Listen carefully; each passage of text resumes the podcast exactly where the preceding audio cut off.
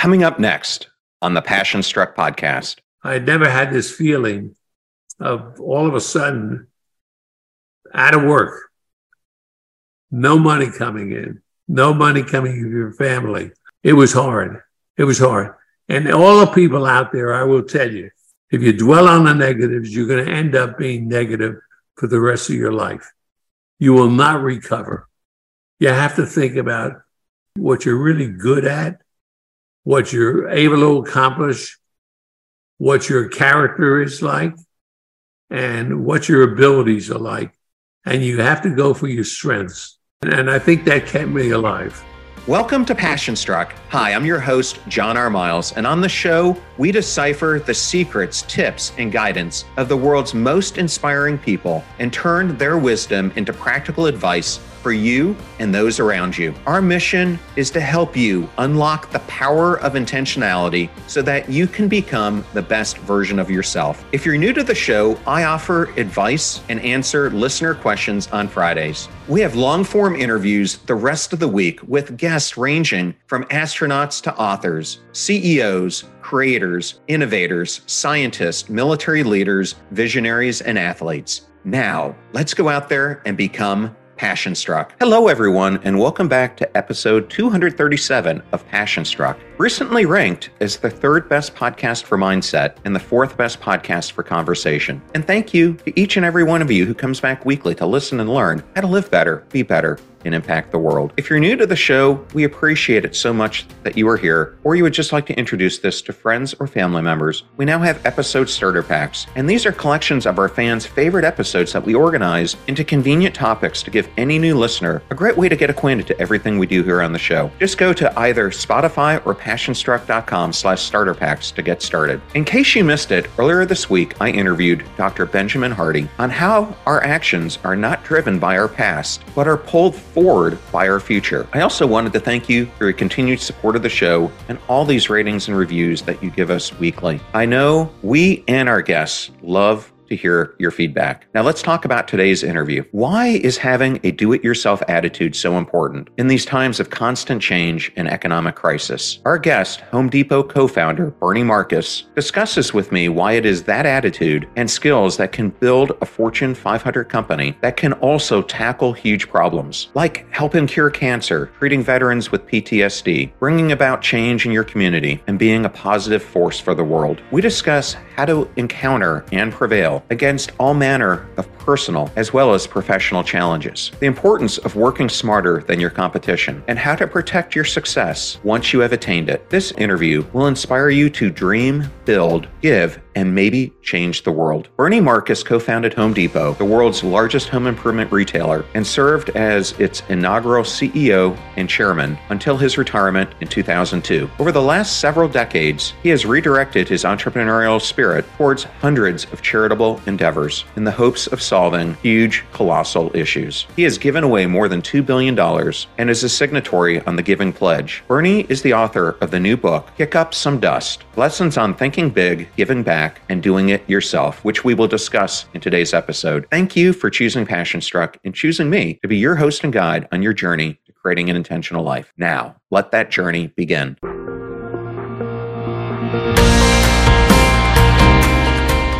I am so ecstatic today to welcome the co founder of the Home Depot, Bernie Marcus, to the Passion Struck podcast. Welcome.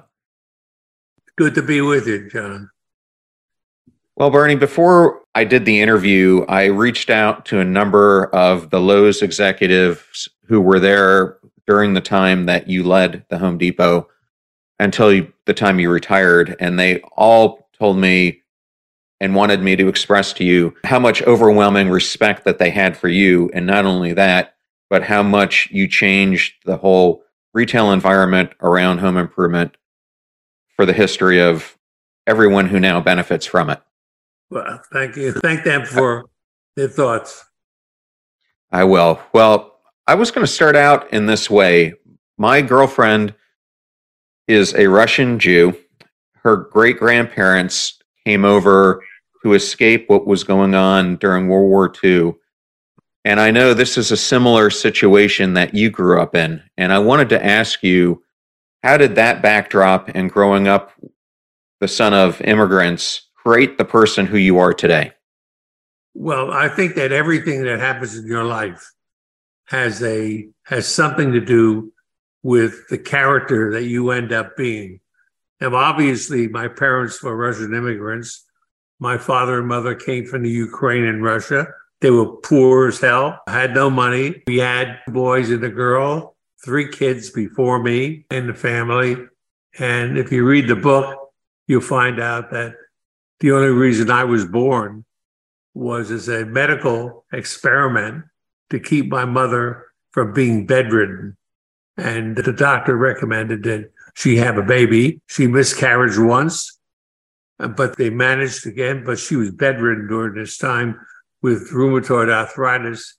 And so life was pretty, pretty bleak. My father was a carpenter, a poor businessman, smart as hell with his hands, strong, they say, like an ox. He struggled and he struggled with the family, just feeding the family. In those days, going back to 1929, 30, 31, 32, 33, there was no food stamps, there were no things to fall back on. And so we lived a life of poverty. But frankly, for me, I didn't know it was poverty. I had a great time. I ran wild. I was the youngest in my family by far. Nobody paid attention to me. I ran what I wanted to do. I did what I wanted to do. And I just had to show up for three meals a day. That was my duty. Other than that, uh, all the things I learned from my mother, who had this rheumatoid arthritis and had the most positive outlook on life I've ever known. She was in pain 24 hours a day. And yet she was the most positive person I ever met. She used to say, don't look back at failures. Don't count your failures. Don't waste your time on failures. Keep looking ahead. And this country, you could be anything you want to be. She said, you could be president of the United States. And I said, oh, yeah, sure. I can be president of the United States. Well, the truth is, yeah, you could have been when you see what's happening with Obama and other people who made it. But she just felt that this was the golden land and that we should be appreciative of the fact that this country gave us so much opportunity. And she imbued this into us. And along with the other thing, which is tzedakah, which a girlfriend may have mentioned to you, but it's this thing that Jewish people have about a passion about giving back to society. If you look at the numbers and you look at the philanthropy in the United States, the highest percentage of people giving to philanthropy are Jews and way out of proportion. They're like a half a percent of the population. They're like 20% of philanthropy in the United States. So philanthropy has always been part of our life as a kid, and we carried it forward in my life. No matter what I did, I always felt the necessity to give back. And that's part of what the book is about. It's about building a business, but it's also about getting involved with philanthropy and making things happen. Well, I think this is a good time to show the book, kick up some dust. And I loved it because I loved how you intertwine the stories, uh, not only of your childhood, but along your whole journey, including what you've done philanthropically throughout it. So I thought that made it just come to life when you were reading it. So I highly encourage any of the audience to read this. It's a great take, and you'll learn lessons that can apply to how you grow your career, how you can tackle some of the biggest obstacles that are in your life, create better communities, and so much more. I started working when I was in fifth or sixth grade. I know you started when you were young as well. I had a paper out, but as soon as I possibly could, I think around 14, I got my first foot in the door in retail working in the grocery sector. How did that influence of you working at such a young age instill the commitment to hard work and going after novel ideas as you progressed your career? Well, just like you, I did it out of necessity. As I told you, I was a younger kid. I wore my bro- brother's clothes. My brother's shoes did not fit me. I had a real problem. And I knew that if I had to get new shoes, I had to buy it myself. My parents couldn't afford it. So I went to work and I was working for a purpose.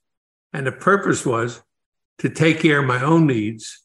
And it was a serious matter. If I wanted nice clothes, want to have a nice shirt, nice pants, I had to work for it. And I learned early on that you have to learn how to work with people, that you can't be a smartass, even at a young age, because I was a wild kid. You have to be deliberate, you have to be respectful of other people, and you certainly have to be respectful of other people's property. And, and then the other thing, as I moved up the ladder, the food chain, I began to realize there were people smarter than me. And the key was how do I not to be jealous of what they did, but how to learn what they're doing, what makes them successful, why are they able to produce what they're able to produce, and how they could become successful financially. And my key was always being successful financially, being able to take care of my family. I saw the struggles my parents went through. I didn't want my kids eventually to have to go through that. So the key was how do you make money? And to be very blunt about it, that was the real key. That was my stimulus. I like having good things and I like success. And I like to see what successful people got for it nice houses, nice cars. And I was never jealous of it. I just want to know how the hell they do that? How do they manage that? Because everybody starts out at the same age, the same process. So over the years, I listened, I studied, I was very careful about it, and it all became part of who I am, eventually became part of my, my guts and how I conducted myself. Get ready to supercharge your hiring experience with Indeed, our fantastic partner. We at PassionStruck are all about seeking smarter, more efficient ways to do things, and Indeed perfectly aligns with this philosophy when it comes to hiring. It's more than just a job site, it's a comprehensive platform that revolutionizes the way you find the perfect candidates. With its powerful matching engine and over 350 million global monthly visitors, Indeed streamlines the hiring process, bringing top talent straight to you. No more sifting through endless unqualified resumes. Indeed does the heavy lifting just for you. And what I love about Indeed is its ability to centralize all your hiring activities, from scheduling interviews and screening applicants to messaging candidates. It's all in one place. During my career, I've hired thousands of employees, and I only wish I had Indeed's efficiency and speed back then. And here's a fact that absolutely blows my mind 93% of employers, according to a recent survey, say Indeed delivers the best quality matches over other job sites. That's quality and speed hand in hand. And listeners of this show will get a $75 sponsored job credit to get your jobs more visibility at indeed.com slash passionstruck just go to indeed.com slash passionstruck right now and support our show by saying you heard about Indeed on this podcast. Indeed.com slash passionstruck. Terms and conditions apply. Need to hire? You need Indeed. I know all those discount codes are difficult to remember, so we put them all at passionstruck.com slash deals. Now, back to Passionstruck. Okay, well, one of the stories that you bring up in the book was Mr. Chapter 11. Why was Mr. Chapter 11 legendary for all the wrong reasons? Oh, he was such a son of a bitch. He was so bad. He was so bad. He he called himself Ming the Ming the Merciless. That's in, he had it over his door, Ming the Merciless, which meant that's the way he conducted his life. And I'm on the opposite polar. I'm a builder. I try to build people I try to train people, make them grow. He's the type of guy you made one mistake and he would destroy your life. And he often said to me, when I get rid of somebody, I don't just fire them, I destroy them physically, mentally, financially, and emotionally. Now, listen to those four things. And I said, What kind of an animal is this? And I watched him over the years and I worked under him because I was running Handy Dan, which you probably remember in those days. It was a very successful chain, but it was owned 81% by Daylin, which is what Sandy Sigoloff had.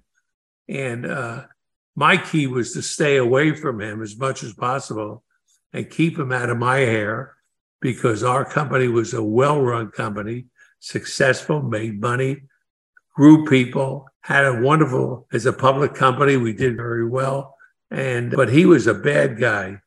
And when he finally got rid of, basically, it was part of my fault as well.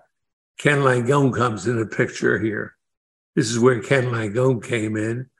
And Ken Langone became an investor in Handy Dan stock. There was 81% owned by, by Daylin and 19% outstanding shares. Kenny bought almost all of 19%. And he became such a pain in the ass to Daylin that they had to get rid of him. And Kenny said, I'm going to keep that 19% because I want you to keep running this company. And I said, Kenny, you're making a big mistake. You could get more money for your money. He got into that stock about two and a half dollars a share. He sold out at 25 and he said, You're dead. You are dead. It took about three weeks.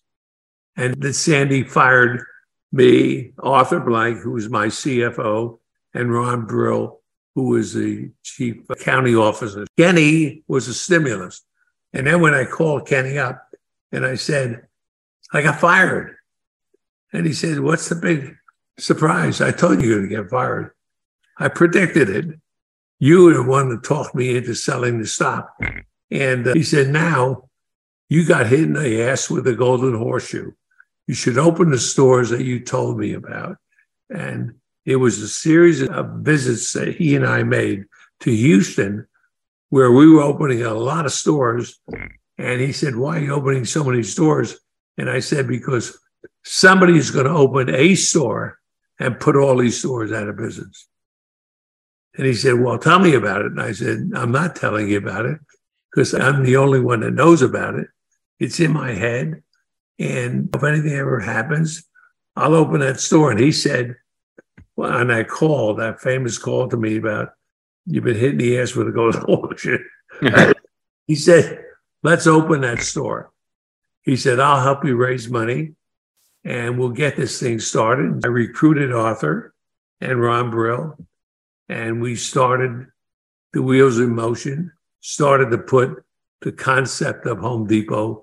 And you know what happened. What we changed the whole theory in, in, in retailing. The big box theory never existed before us. and frankly, the money was against us that we were going to be successful. And very few people had any faith in what we are going to do because all the things we talked about high volume stores, low overhead, buying direct from the manufacturer, selling it to the customer at reasonable prices, much lower than they may buy, and teaching them how to do it themselves. And we invented the do it yourself business. Nobody had done that before. We gave classes to women, we gave classes to men on everything electrical, plumbing, all the basic things. Up until that time, people, if they had a leak in a toilet, had to call a plumber in. And it would cost a fortune, four or five hundred bucks. They could fix it but for five, six, seven, eight bucks. And we taught them how to do it for that kind of money. So we created the do it yourself business and that was the success of the Home Depot. But it was a long story. But the one thing that came out of Sandy Sigoloff is everything he did that was dumb, stupid, we learned not to do. We did just the opposite. He was like a professor who taught you, who got up and everything he said, you would reverse it and do just the opposite. And that's exactly what we did. Well, I want to take one step back before I go further into the Home Depot. And you said at that moment when you were fired, it might have been the lowest moment of your life. And you thought that there was less than a 50% chance that you could recover from it. And I'm sure other people have gone through huge career blows as well or life moments. Why did you feel that way? And what did it take from you to get yourself from that place to one where you thought you could recover? Well, I will tell you, it was a black moment. It wasn't easy. So I'm like almost 50 years old. I had always been very successful.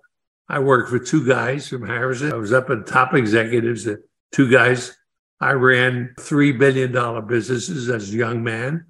And I was very successful. And I didn't know what failure felt like. And to be out of work in one moment, boom, all of a sudden your life changes.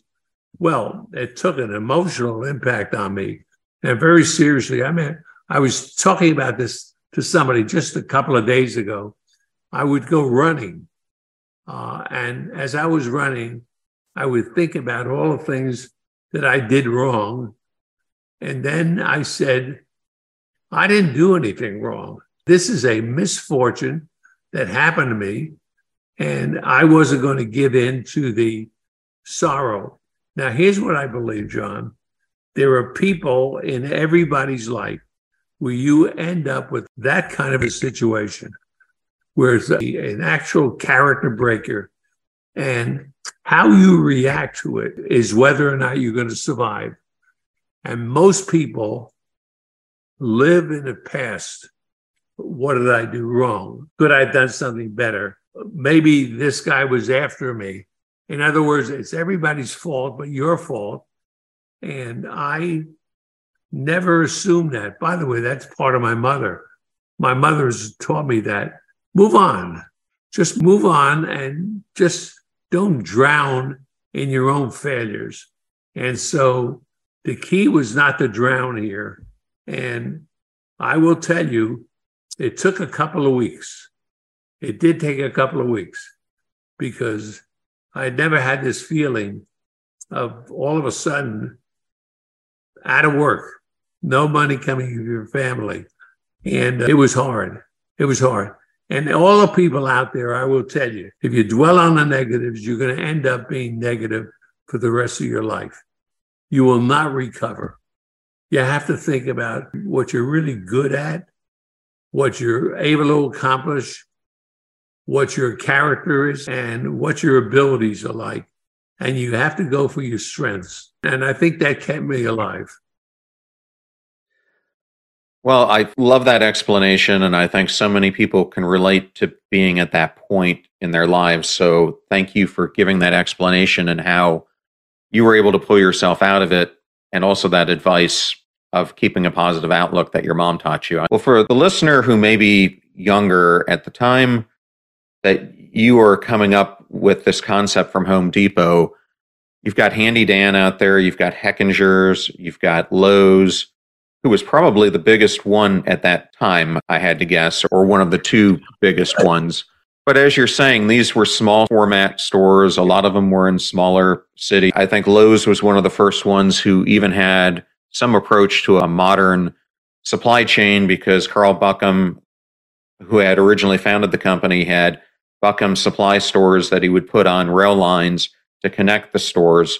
So there's a lot of logistics in this business.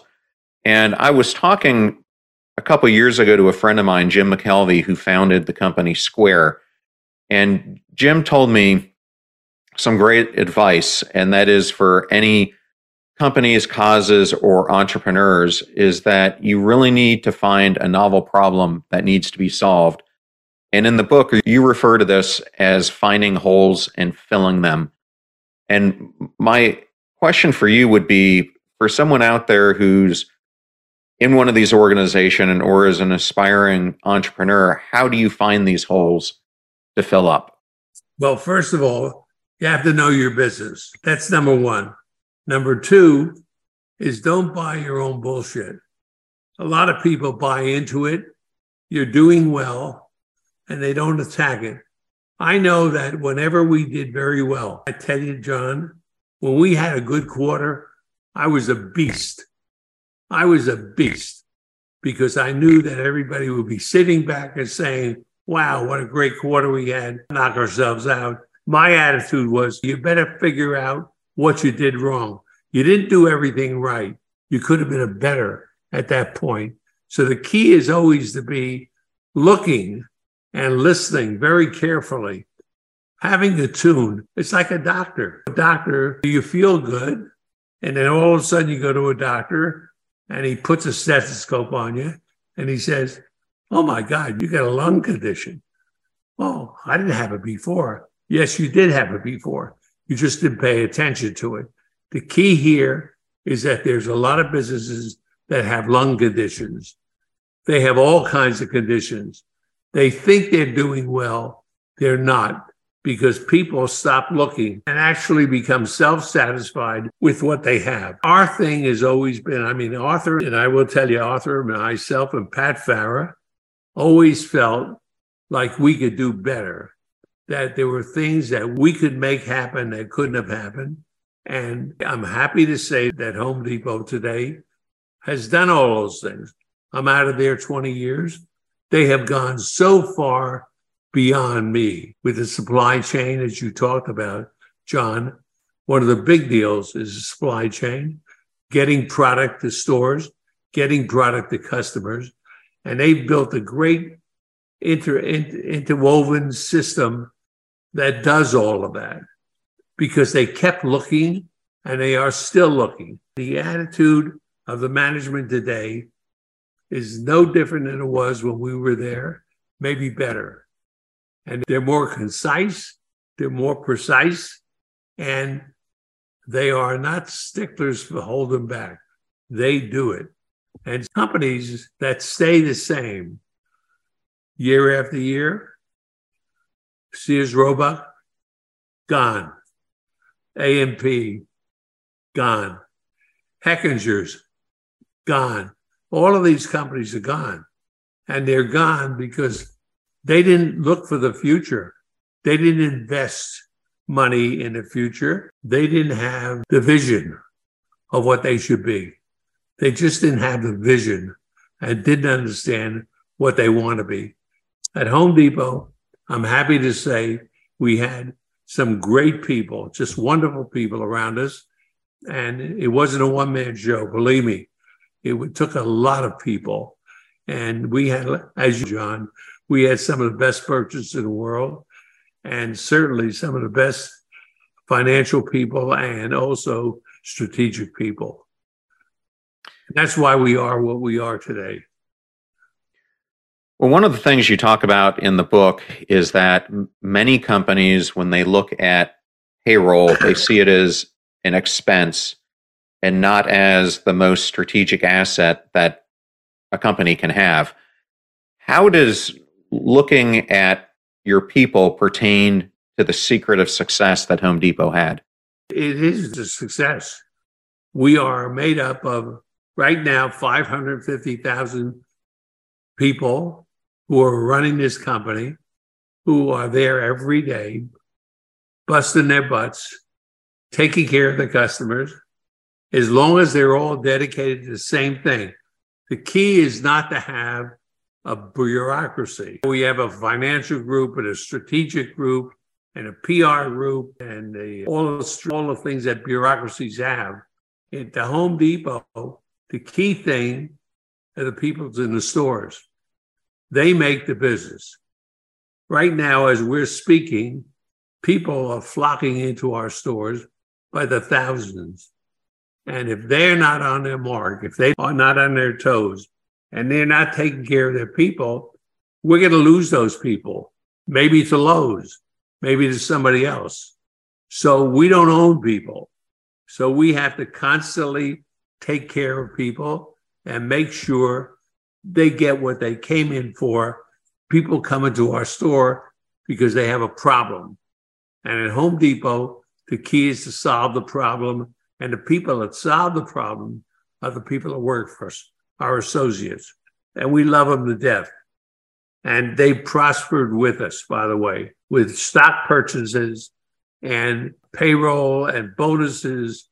And we do everything in our power to keep them stimulated to continue doing it. They feel like they own a piece of the company. And that's why when you go to a Home Depot store, you see so many people have been there 15, 20, 25, 30. We just had somebody I spoke to 40 years, 40 years working at the Home Depot and still working at the Home Depot. What a great thing. Well, I'm going to use that as an entryway to describe the person who asked me to ask you this next question. His name is Larry Stone. You may remember him. Larry worked for Lowe's for 40 years. He actually started in the mailroom and ended in his last job as being the president and chief operating officer. I remember. And Larry wanted me to ask you you did such an amazing job of keeping your culture. How did you maintain the culture you established from day one as the company grew so quickly? And what can a person who's building their own business learn from your approach? I think you have to be consistent. I think you can't wobble all over the place. You got to be who you are. You have to stay that same kind of person. You have to be equal and fair. You got to be careful when you get in the middle of arguments that everybody knows you're on their side and that you'll just solve it through common sense. And the key is when I say me, it's not me. Then it goes back to all the district managers, all the head of the divisions, the people in the, all of these people have to believe the same thing that we love our people. Number one, we really love them. They're not to other people, they're pain in the asses. It's a problem. It's always a problem. Well, for us, they're not a problem. They are the asset that we have. The biggest asset we have are the people we have in the stores, without a question. And I think they trust us and I think they love us as much as we love them. So the feeling is mutual. It's not, and you can't turn this spigot. This is not the way, it just doesn't work that way. we do it because that's the way we've lived our lives. We've always lived our lives the same way. And so you tell Larry that this started from day one and it's continued. We know it's successful. We feel good about it. Our associates feel good about it. And we're going to continue to do that. When we will end up with a million people working for us, it'll be the same thing. We'll still have the same attitude because our management is all very consistent. We all believe Frank Blake, Craig Menear, and now Ted are all on the same page. Well, something that I saw in Larry is something that I think you and your founders also had. And Larry would be the first person in the office and he'd be the last one to leave. He probably got there at 5 a.m. and he'd leave whenever he felt the job was done. And I know you guys worked 15 hour days as well, but setting that example, I think also cascades across the organization. Yeah. Yep. Well, you started Home Depot, and just to put this in perspective for people, during the time that Jimmy Carter was president, interest rates were at all time highs. In fact, to buy a house, I remember at that time, interest rates were double digit. We are facing a similar crisis moment right now. I look upon the future in this looming recession that we have. And I just wanted to ask you, since you lived through a time like this, for someone who hasn't experienced this before, what are we walking into, or, and what is some of your advice to people on steps that they should start to take for how to handle what's coming at us? Well, boy, that that is a real tough one because we opened up into this, and Jimmy Carter was the president, and it was a nightmare to start with. So we started with a nightmare. In other words, we didn't have good times before we had this recession. We had the recession. So we had to learn to deal with it. And our thing was to, we had a big problem keeping vendors alive. And I don't know, John, whether you know it, but many vendors, we usually have, we pay EOM and plus 30 days, et cetera, et cetera. We paid people COD to keep them alive. Manufacturers, there are many manufacturers who are major manufacturers today who wouldn't be here today had it not been for Home Depot in those days, paying the bills the day we received the merchandise so that they would have money to pay their employees and be able to keep their factories open. This is a nightmare scenario, and it's not going to get better. We got a year and a half to go with this guy in the White House. And if he doesn't want to solve this energy crisis, we're going to go right down the goddamn drain.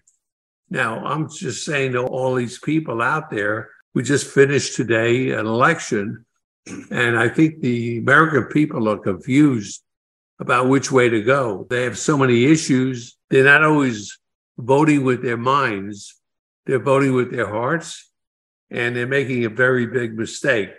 For business people, you're just going to have to buck up and you're going to figure out a solution to it. And the solution is different for every industry. The food industry has one problem, the manufacturers have another problem, retailers have another problem, and everybody's going to have to come up with a solution that works for them. And hopefully, within a couple of years, we can survive. Okay. Well, one of the things that you put into place was a customer bill of rights. Can you just describe what that was and the effect that it had on how Home Depot operated? Yeah. The Bill of Rights was what you wanted and what you needed, we were going to provide. And I can't put it into words that we had, but it meant that we had a, a contract with you. You came into our store, you needed a product or you needed a solution, that we would stay with you for that solution, make sure it happens, and guarantee it. And that the last word is the key. Stand behind it. And I think people trust Home Depot. They know that's exactly where we come from, that we do stand behind everything. And I can tell you my own experience, how many experiences I've had over the years where it didn't make economic sense, but we backed the customer. The customer was always right. During the period, I guess that you guys must have been very happy when Nardelli was there. That, that was the one time we lost all of these things, the contract with the customer as well. And but as soon as Frank Blake took over, it turned around, went back, and now we're on the same place that we've always wanted to be.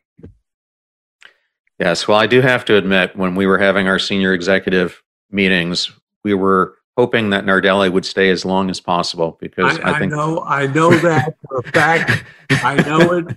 People on your board told me that. They actually called me and said, "You know, Nardelli's a pretty good guy. Why don't you keep him?" like, why don't I blow my brains out? well, I love how you started the book out by describing the meeting that you had with Frank Blake, and one of the things I loved is that here he comes in, he's the CEO, and your advice to him was that you have a prominent job at Home Depot, but it's not a significant one. Significant ones are the ones that are serving the customer. And this is something that we always heard from the senior executives at Lowe's as well is that headquarters doesn't have a cash register. Our whole job in life is to support the associates so that they can do the best job possible to serve the customers. And I Correct. think that was great advice. Correct. Well, one of the things another listener wanted me to ask you was what are your thoughts of American retail? Specifically, how do you believe retail jobs will evolve over time given the pressure of living wages, automation, self service, and government regulations that seem to be hitting businesses from all sides? I wish I had a crystal ball. All I can tell you is that entrepreneurs better be ready to handle anything.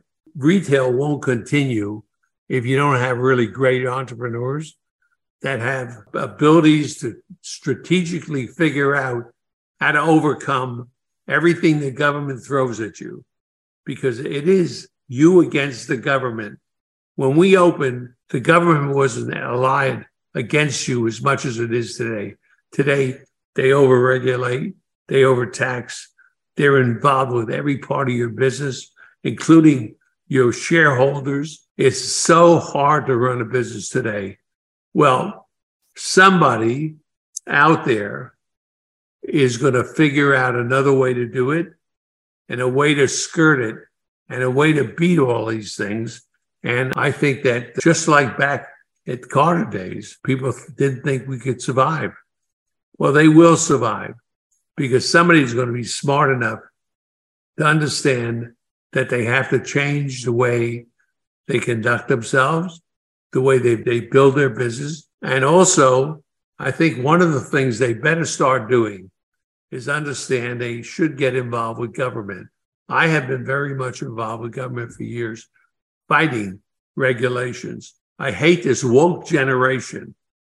I just can't take them uh, emotionally because they're destroying businesses in the United States by being woke, by going along with the crowd. And the crowd is basically against you. The crowd is trying to destroy your businesses, and you're not smart enough to understand that.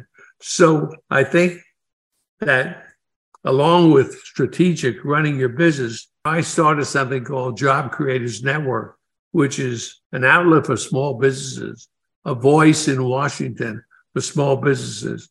I think they should join groups like this and have their voice because big companies, you take General Electric, General Motors, Ford, all the internet companies, Meta, they all have lobbyists in Washington small businesses don't have lobbyists. Lowe's has lobbyists. Home Depot has lobbyists, but small businesses don't. And they're going to get killed if they don't organize and fight back. 70% of retail in the United States is done by small businesses. And yet they have no power whatsoever. So I think that they're going to wake up one day and say, we got to join together and we got to fight for what we think is right. And only then will they convince the government to get the hell out of their hair and let them run their businesses and let them prosper, let them hire people and build wealth in the United States. That's what we need. Well, I see that even here in Florida, where I'm at, I think you are as well in that how many small businesses power the state, especially with tourism, yet they don't really have a lobbying voice up to Tallahassee, much less the United States. So I think that's a great point. I did have one last question that I wanted to ask about Lowe's. What were your thoughts and that of the executive team when Lowe's did launch their big box strategy, where you kind of at Home Depot concentrated in many ways on the contractor? They were going after the female homeowner. So the stores looked a little bit different when they came out, wider aisles, brighter. Did you view it as a threat at the time, or what were your thoughts? It was very funny. Everybody came and wringing their hands like that. And I said, everybody needs a competitor. It keeps you stimulated. You don't have somebody that you're fighting against, you can't stay sharp. I said, this will cause us to be better to be smarter because now we got somebody to fight on the field. It's really a fist fight on the field on who's going to get the customer. And so we did adopt that feeling that it was a, we accepted them as competitors, but we knew we had to be better and we strove to be better. And I'm sorry to tell you this. I think we are in most, most respects. We're still the number one in the world and in home improvement. And I think will continue to be that way. You can't be afraid of competition. Competition is good. A guy who's running, you know, that, that proverbial mile, if he doesn't have a guy behind him, he doesn't go as fast. If he's got a guy right next to him running almost as fast as he is, he runs faster. And I think it's the same thing in any business. You have to have a good competitor. Okay. And I was going to end with you talking about this story. My mom worked for over two and a half decades at the Tennessee Aquarium. She was actually employee number two. And I remember when Atlanta was talking about launching this aquarium, they were really afraid because it was going to be this huge aquarium. It was going to have all these exotic fish in it that they didn't have. And upon reading the book, I didn't realize you were at the heart of that story. And I thought it was a good example. We've talked about Home Depot, but what did it take to put an aquarium of that prestige in into Atlanta? Because I think people don't understand how difficult a task this ended up being. Well, it was a, a labor of love. We wanted to do it for the people of, of Georgia, and we wanted to do it for our associates. And we were looking to do something that was going to be magnificent. So we traveled all over the world and we got the best ideas everywhere and we incorporated it into the aquarium and today, the aquarium is the biggest in the world, has about 3 million people a year coming through it. And it's been a joy. It's been a real joy. It's not a profit maker, it's a nonprofit. We opened it as a nonprofit, and it was our gift to the city. And Billi and I, my wife and I, were actively involved in every phase of it. In other words, we didn't just give it over to somebody to open it. We put everything that we knew into it. And we think it's made the city of Atlanta now a mecca for tourism. We think it's changed the dynamics for the city of Atlanta and Georgia. And I think it's brought in billions of dollars because the area around the aquarium has had an influx of buildings in the billions. So it had an economic basis because that's where we started. And this goes back to my mother give back. This is a give back to Georgia. We came to Georgia. We're three guys, four guys, broke. This was it. We're either going to make it or we're going down the drain. And I am so thankful that the people of Georgia supported us and gave us the basis to continue the growth that we did and something I had to do something to pay them back for what they did. And that's what the aquarium was all about. And by the way, if you haven't been there, John, do it. Tell your mother to go there. It'll be something great for her. she definitely has been there. I have not, but it was built after the time that I lived in uh, Atlanta. Well, Bernie, I wanted to thank you again for doing this, but I also wanted to recognize the way that you led the company if people don't realize it, there were, if not thousands, maybe even more than that, who you turned into a millionaire because you set the company up that you would establish profits back to the employees. Had you not done that, you probably would be richer than Buffett and some of these other billionaires now. But I also wanted to recognize you for your efforts in putting $2 billion plus into giving back into community, but more than that, the time that you've invested, which is probably more vital than that money in driving these causes that you have. So thank you for all that you've accomplished. Thank you, John. One of the things that I enjoy about the podcast, you maybe have some people out there who are sitting on a lot of money, who are retired early in their 50s and maybe the early 60s. Well, early 60s, I'm 93. That's a kid. Why are you retiring when you're 60? You built a business or you you built your assets to a level and you use your brain to accomplish it. Why are you putting your brain to sleep? Why aren't you continuing and doing something for society, something that will give you a lot more appreciation than the return in dollars? Some of you have enough money, you don't need any more money.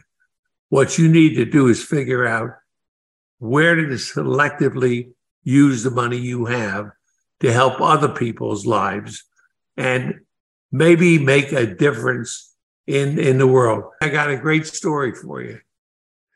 Yesterday, I had a meeting with Jonathan Simons, and he tells me that the Marcus Stroke Center protocols are being used all over the world the entire state of Denmark uses our protocols. There are cities, Germany, they're using our protocols. They're using it all over the world. And these protocols are saving people's lives. And it really has to do with how you identify, how you attack, and how you treat people who are having a stroke. And you can save their lives if you follow these protocols and they become very successful. And uh, he's coming up with the number, it's thousands and thousands of people that have been saved already using those protocols. So here is something. Listen, you and I grew up in the same business, home improvement. What the hell are we doing with medical? Why are we in medical? But that, what I'm saying to the people out there that have money, there are a lot of people that don't have this experience. I give you a good example is Mike Milken. Mike Milken was a Wall Street guy. What the hell does he know about medicine? Well, Mike Milken decided that he was going to solve the problem of prostate cancer. And when he came on board, prostate cancer had a 50% fatality rate. Well, he's worked at it for 15 years, along with Jonathan Simons, by the way, who is now part of the Marcus Foundation. But Jonathan and Mike Milken brought that down to 5%. Think about that. That's 5%. pretty incredible. Yeah. Uh, how many people have prostate cancer and died of it? And because of Mike Milken, that's not the case anymore. Well, that's the kind of thing you don't have to have that experience. But you have to do is know what you're doing, use common sense, be able to use your money strategically, get the right people and the right policy, and you could be successful also. Trust me, we've done it with that. we did it with the Marcus Autism Center, we did it with the Stroke Center. We are doing it now with Avalon, with treating veterans for post-traumatic stress and traumatic brain injury. And so there are a lot of things you can attack that you can be successful at. Yeah, well, I'm glad you brought up the veterans since we're recording this a couple days before Veterans Day. And I myself experienced uh, combat injuries that resulted in me having traumatic brain injuries and post traumatic stress disorder as well. So it is such an important initiative to help those veterans and others like them to get back to a normal life. So I appreciate all the work you're doing. I wish we could throw more work around pancreatic cancer as well, which has become such a killer of so many and doesn't have very many outlets to provide their patients with hope. Well, John, sorry that you suffered this, but the truth is that in the United States or around the world, there is no treatment today. There is no protocol for traumatic brain injury. There is none. So that if you're in the military and you suffered an IED explosion, came out, you know what you suffered the headaches, the sleepless nights, the nightmares, the pain, the problem with equilibrium, all of those issues nobody's been able to solve, but we have a program and we have a laws in place that started it uh, in Denver, and we now have it in six different places in the United States. And my goal is open 50 so that eventually we'll have the country solved and we'll solve this problem the same way Mike Milken solved it for prostate cancer for traumatic brain injury. Think about it. How many kids are playing baseball or basketball? Well, girls now with polo, with, with volleyball, they're suffering traumatic brain injury every day. And they get to the hospitals and they don't know how to treat them. Well, our protocol knows how to treat them. And so we're trying to spread the word and we're trying to do it in a very intelligent manner so that we bring abroad people that really will follow the protocol, do it right, and eventually we think we'll change the way it's treated in the United States. We're actually going to change the way traumatic brain injury is treated in the United States. I believe that's going to happen. Well, another organization that I'll just bring up because I'm personally affiliated with it as a patient is the Warrior Angels Foundation, which was founded by two former Army veterans, one of them a Green Beret, the other one a helicopter pilot. And their protocols have also helped well over a thousand veterans take back their lives and reverse many of these symptoms that you're mentioning. So that would be another great collaboration, I think, between these two organizations. Very good idea because we're not an island by ourselves, and there are smarter people out there. So we try to incorporate whoever has a good idea, and uh, we have uh, lots of things in the fire ready to go that also indicate. But the key for the book look, it's not about talking about what I've done. I mean, that's all great. All the things I did is terrific, besides building the Home Depot. But I'm trying to encourage people who haven't done anything people who can do something. There's somebody out there. There's another Mike Milken. There's another Bernie Marcus. Maybe there's 50 of them. We're going to try to get to them because we need their brain power and we need their courage, their stamina, and their strategic thinking. And if we can unlock that, a lot of them are so quiet. They think that charity means you just write a check. Well, any dummy could write a check. In fact, dummies do write checks. But doing something and backing it up, that's a different story.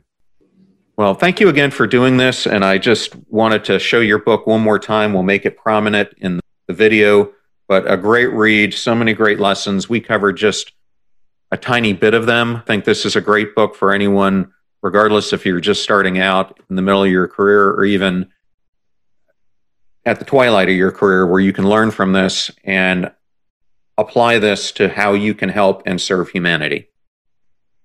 Thank you very much for the, uh, the promotion. I hope people read the book, and I hope there's somebody out there we could change their life and change their thinking and maybe get them involved to do something great with their lives.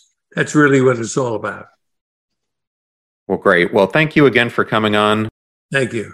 I thoroughly enjoyed that interview with Bernie Marcus, and I wanted to thank Bernie and Melissa Connors for the honor of having him on today's show. Links to all things Bernie will be in the show notes at passionstruck.com. Please use our website links if you purchase any of the books from the guests that we feature on the show. All proceeds go to supporting the show and making it free for our listeners. Videos are on YouTube at John R. Miles or Passion Struck Clips. Advertiser deals and discount codes are all in one convenient place at passionstruck.com slash deals. I'm at John R. Miles on both Twitter and Instagram, and you can also find me on LinkedIn. And if you want to know how I book amazing guests like Bernie Marcus, it's because of my network. Go out there and build yours before you need it. You're about to hear a preview of the Passion Struck podcast podcast interview I did with Robert Waldinger, who is an American psychiatrist, psychoanalyst, and Zen priest. He is a professor of psychiatry at the Harvard Medical School and directs the Harvard Study on Adult Development, one of the longest running studies of adult life ever done. We discuss his book, The Good Life, which debuts next week. If you were going to make one choice to try to help yourself be happier and have a better life, just one choice, it would be to invest in your relationships.